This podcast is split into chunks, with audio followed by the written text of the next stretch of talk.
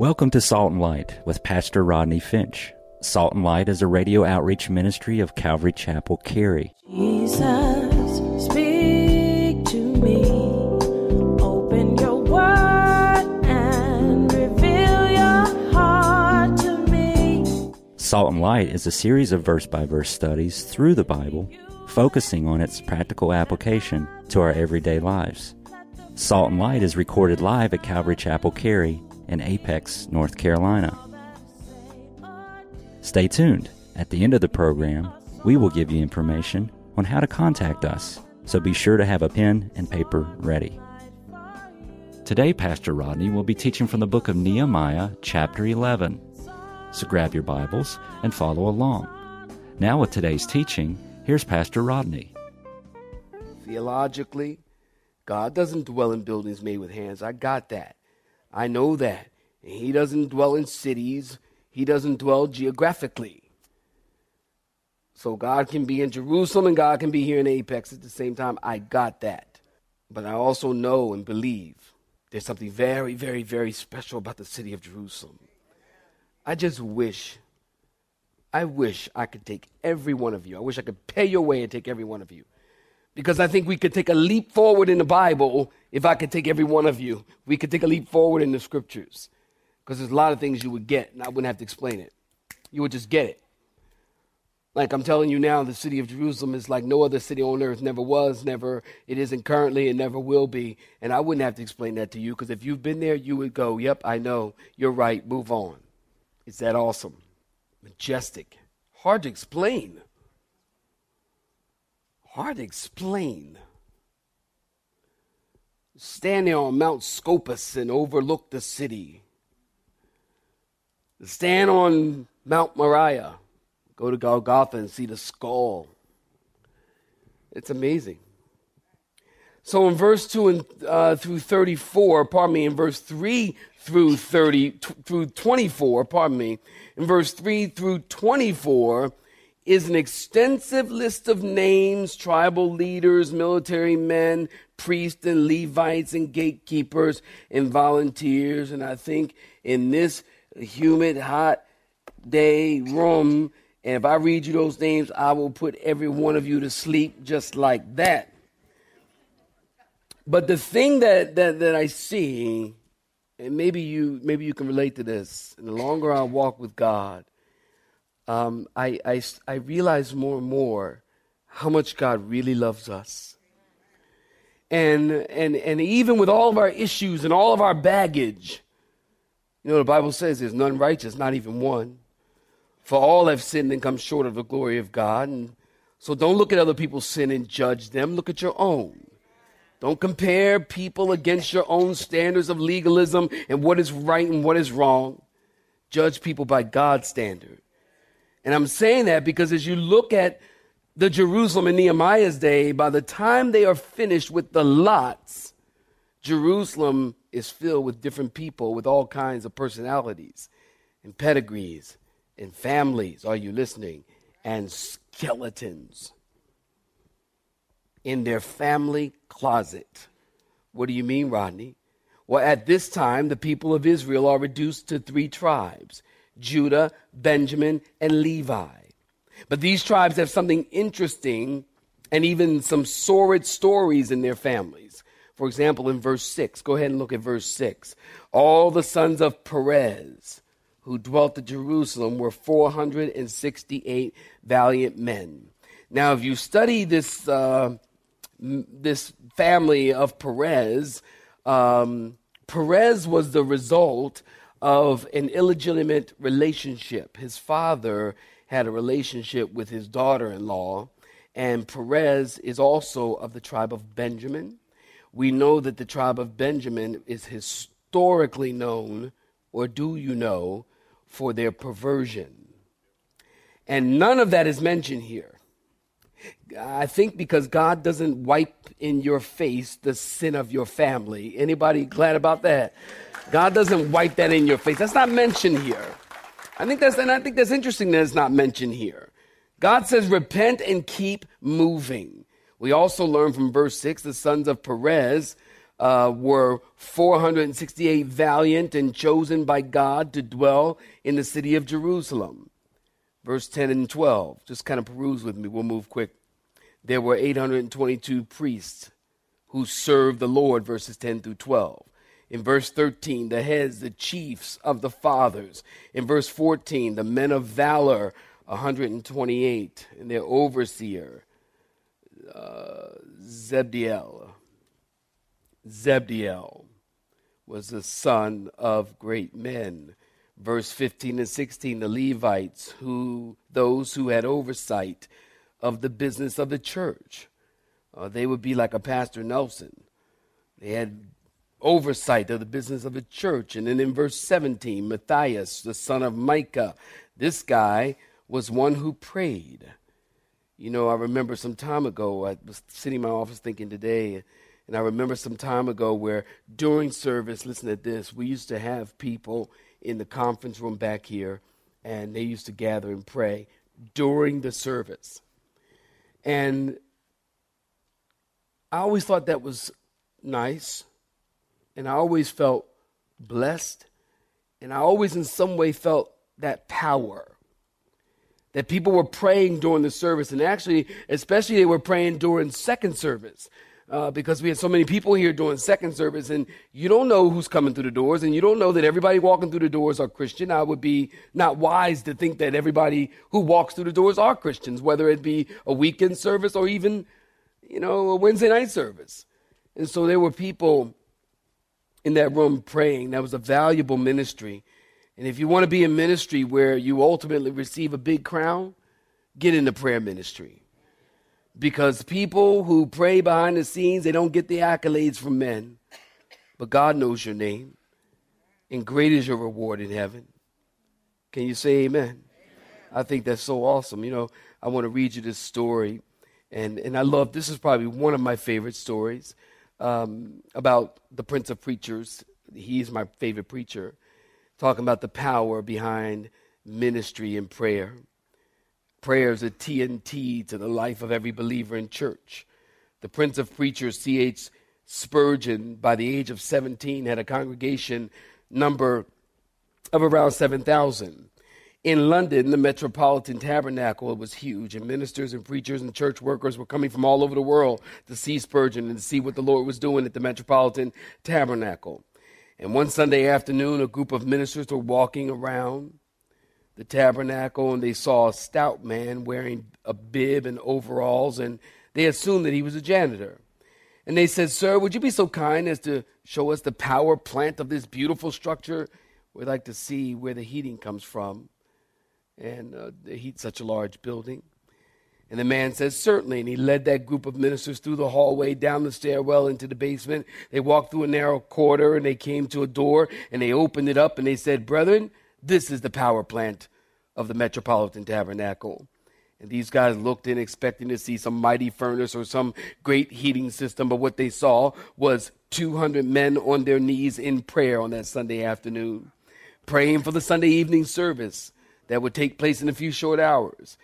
And the guy in the overall said, "That's the power plant of the Metropolitan Tabernacle, a group of men who pray." And they stuck around for the service, and they were surprised to see when the service began, a man who stepped up to the stage and stood behind the pulpit was the guy in the overalls who they thought was the janitor, was actually Reverend C.H. Spurgeon. Spurgeon knew where the power was, and he had people praying for the work of the Lord at the Metropolitan Tabernacle. This guy in verse 17, Matthiah, he just prayed. Look at verse 17. He just prayed with thanksgiving. Verse 22 through 24. Then you have the singers. So Asaph was in charge of the singers, and the singers were taken care of. In verse 25 through 36, Jewish villages and towns and hamlets throughout Judea. And in verses 3 through 19, you've got the numbers of families, all total 3,044. And if that's a tenth, then you see how small the population of Jerusalem. Many of them stayed in Jerusalem willingly. I find it interesting that God kept record. Interesting. You can learn from chapter 7 and this chapter Many of these people, you'll never hear their names. Some of these names you can't even pronounce. And yet their name is written in a book that has been a bestseller for all of history. Think about that. Their names are only mentioned here, but marked by God for eternity. God keeps record. And I wonder if God had a column, and he had a column of willingly, and he had another column of, oh man, do I gotta? I wonder, what column would you be in? Willingly? Oh man, do I gotta? Let me tell you something. The best place to be is in the will of God, wherever that is. Well, listen, chapter 12, fasten your seatbelt. Again, if you need a good sleep aid, read chapter 7. If that's not working, pop over to chapter 10, verses 1 through 27. I'm just trying to help you. If that's not working, you need extra strength, sleep aid, chapter 12 should take care of it. All right? Chapter 12, and I want you to look at verse 1. Chapter 12, verse 1, you're looking at it, say amen. Amen. Now these are the priests and the Levites who came up with Zerubbabel, the son of Shealtiel, and Jeshua, and Syria, Jeremiah, Ezra. Stop right there. Give me your attention. That's enough. Look at verse, let's fast forward to verse 27. Now, the dedication of the wall we have here in chapter 12. And actually, I want you to back up to verse 24. I want you to see something in verse 24. And the heads of the Levites were these people with their brothers across from them. Underline this. To praise and give thanks. Group alternating with group, according to the command, underline this, according to the command of David, the man of God.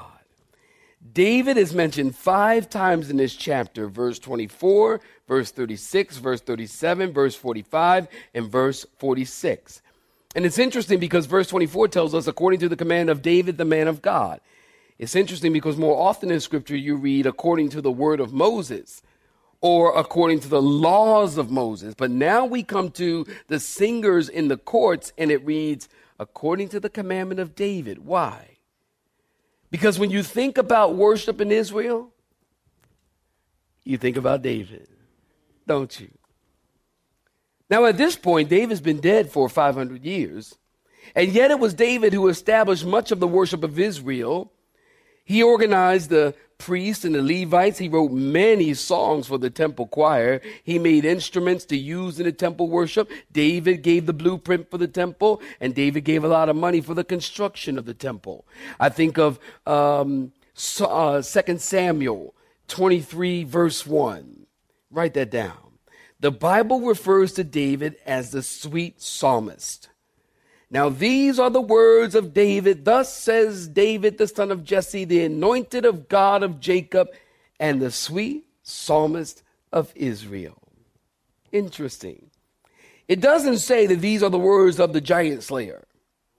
These are the words of the awesome king. These are the words of the one who killed his 10,000s. Nope. These are the words of the sweet psalmist of Israel, David, the son of Jesse. For most of us, David is the sweet psalmist, isn't he? And whether you know it or not, many of the songs that we sing here and many of the songs that were written in the church, especially during, this modern Christianity and praise and worship era, are right out of the Psalms. I remember when I first went to Calvary Chapel, and it was Calvary Chapel Vista.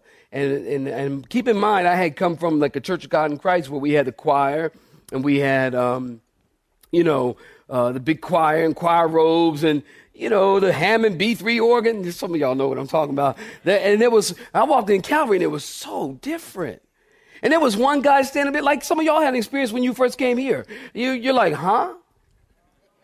I know. I see it written over your head like bubbles. I see it in the spirit. And somebody's standing up here singing some songs. And well, when I first went to Calvary Chapel 20 plus years ago, there was just a guy and a girl. And remember, sweetie, and he was standing there and he was just, seek ye first the kingdom of God. This is my air guitar.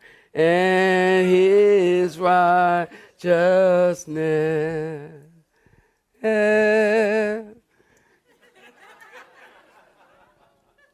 That's right out of Psalm. Or how about Psalm 25, verse 1? Unto thee, O Lord, do I lift up my soul. Unto thee, O Lord, do I lift up my soul. Oh, my God. And the ladies go, oh, my God. I trust in thee. I trust in thee. Let me not be ashamed. Let not my enemies triumph over me. That's Psalm 25, written by the sweet psalmist David. Psalm 5, give ear to my word, O Lord. We sang simple songs back then. We didn't have all this. Give ear to my word, O Lord. Consider my meditation. Hearken unto the voice of my cry, my King and my God. Remember that? For unto thee will I pray. My voice shalt thou hear in the morning. O Lord, in the morning will I direct my prayer unto thee and will look up.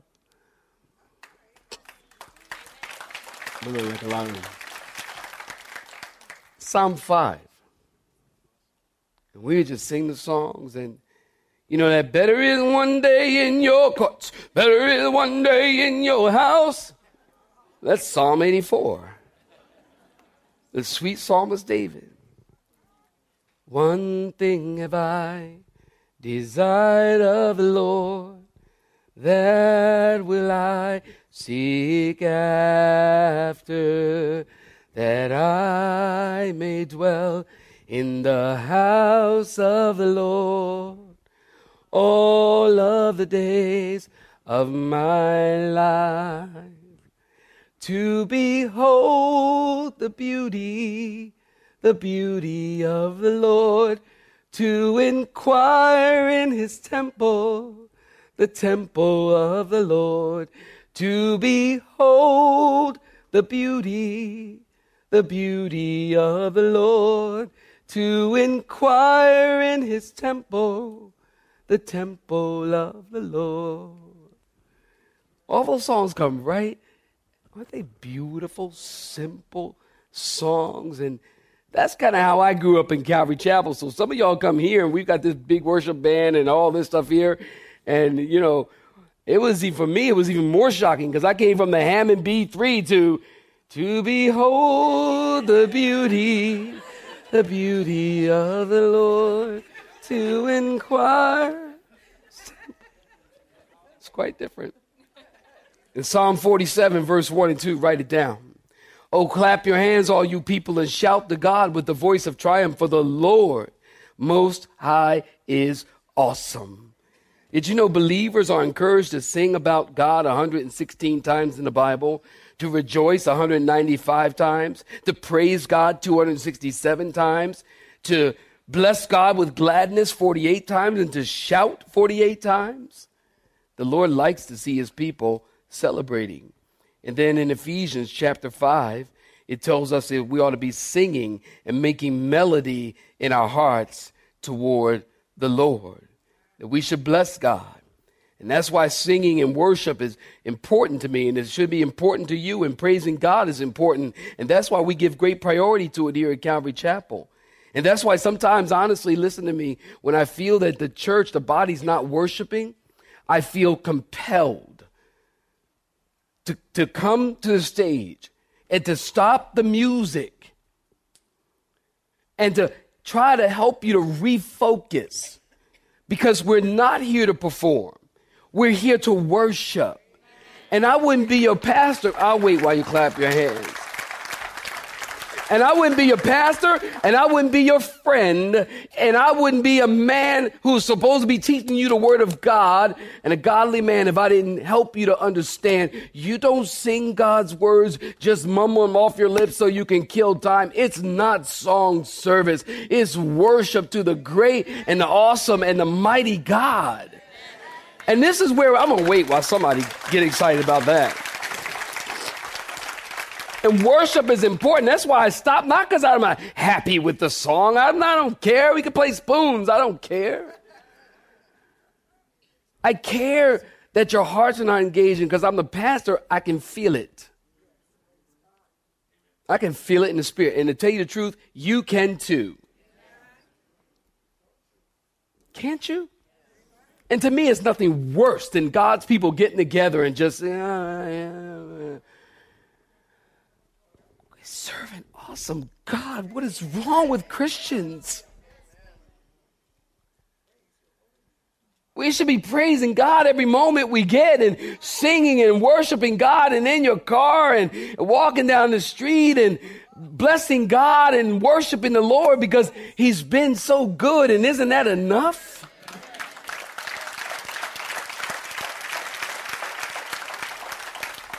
And I just don't get it. And I don't think everybody needs to be like amped up like me. Don't get me wrong. I'm not saying that.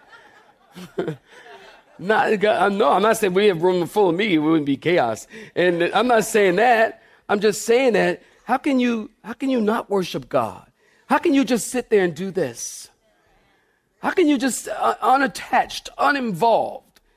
Or you come in and your mind is somewhere else, or you're critical of, I don't like the color of this carpet. I mean, you know what I mean? It's not, the plants look a little dry today. And, I don't get it. And if your heart's not right and it's not going to get right in here, then do yourself a favor. Get someplace where your heart can get right. You got to do it for your own spiritual growth, because if not, you just dry up. And then worshiping God seems like a brick wall. And your heart is not there. Your body is, but your heart is not there. And I can just tell you, I'm just trying to keep it real for you. God's not pleased with that. And you can come to church all day and you can stay here 24 hours a day and it won't make God any more pleased. He won't be. David was a psalmist, and arguably a better psalmist than a king or a father. In verse 25, look at verse 25 in chapter 12. And maybe I should get, I'll read you some names so you don't feel gypped, okay? Look at verse 12. Matthias and y'all making me work for my money tonight, Lord. Mathaniah and Bakbukaiah, Obadiah, Meshulam, Talman, sounds like Salmon, Akbub, were gatekeepers, keeping the watch at the storerooms of the gate. These lived in the days of Jehoiakim, the son of Jeshua, the son of Jozadak, in the days of Nehemiah the governor and of Ezra the priest, the scribe. Oh, thank you, Jesus.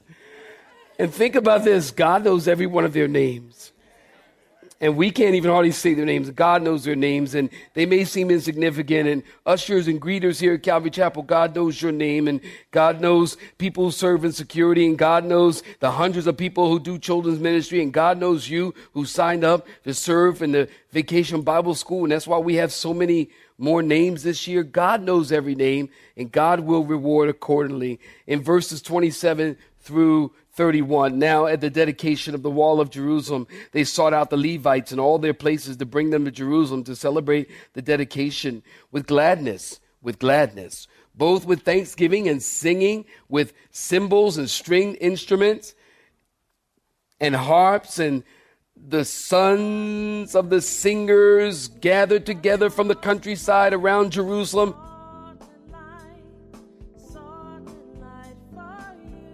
You have been listening to Salt and Light, a radio outreach ministry of Pastor Rodney Finch and Calvary Chapel Cary, located in Apex, North Carolina. Join Pastor Rodney Monday through Friday at this same time. For information regarding service times, you can contact us at 1-800-293-0923. That's 1-800-293-0923. You may listen to today's broadcast in its entirety by visiting the media library on our website at cccary.org.